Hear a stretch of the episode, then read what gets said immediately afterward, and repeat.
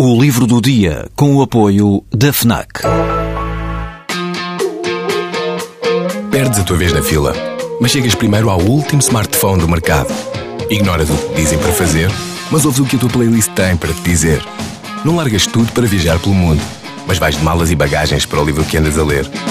Deixas o despertador tocar mil vezes, mas se ouves o hino na televisão, saltas do sofá e sentes o arrepio. Pois é, quando desligas do mundo, ligas-te a ti. FNAC. Desliga-te.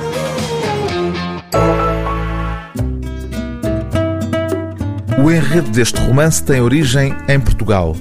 Para escrever O Nosso Agente em Havana, Graham Greene inspirou-se num caso de que teve conhecimento quando trabalhou para os serviços secretos britânicos. A história de um agente duplo espanhol que, a partir de Lisboa, durante a Segunda Guerra Mundial, ganhava a vida com astúcia a passar informações falsas aos alemães. Graham Greene pegou nesse episódio e criou a partir dele o Agente 59200-5, o nosso agente em Havana. Mais do que um livro de espionagem, o romance de Graham Greene é, e era assim que o autor o classificava, um divertimento. Nele, um comerciante de aspiradores convence os serviços secretos de que o esquema dos eletrodomésticos que vende é, na verdade, um diagrama de perigosíssimos mísseis. O mais espantoso, para além do extraordinário talento narrativo de Graham Greene, é o facto de o romance passado em Cuba ser anterior à crise dos mísseis de 1962.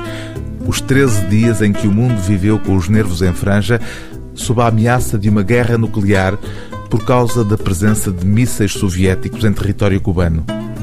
Como nota Christopher Hitchens no texto que serve de prefácio a esta edição, há na obra de Graham Greene uma capacidade premonitória de que este romance é um bom exemplo. O Nosso Agente em Havana, escreve Christopher Hitchens, foi publicado a 6 de outubro de 1958. No dia de Ano Novo de 1959, os guerrilheiros luxuriantemente barbudos de Fidel Castro saíram das sierras e das aldeias e conquistaram a cidade. Como no cenário de O Americano Tranquilo, no Vietnã, pouco antes da batalha crítica de Dien Bien Phu, ou com a sua decisão de situar os comediantes na longa noite do Haiti de Papadoc Duvalier, Green parecia ter uma presciência quase assustadora no que dizia respeito aos supurantes tugúrios políticos na periferia do Império da Guerra Fria Americana.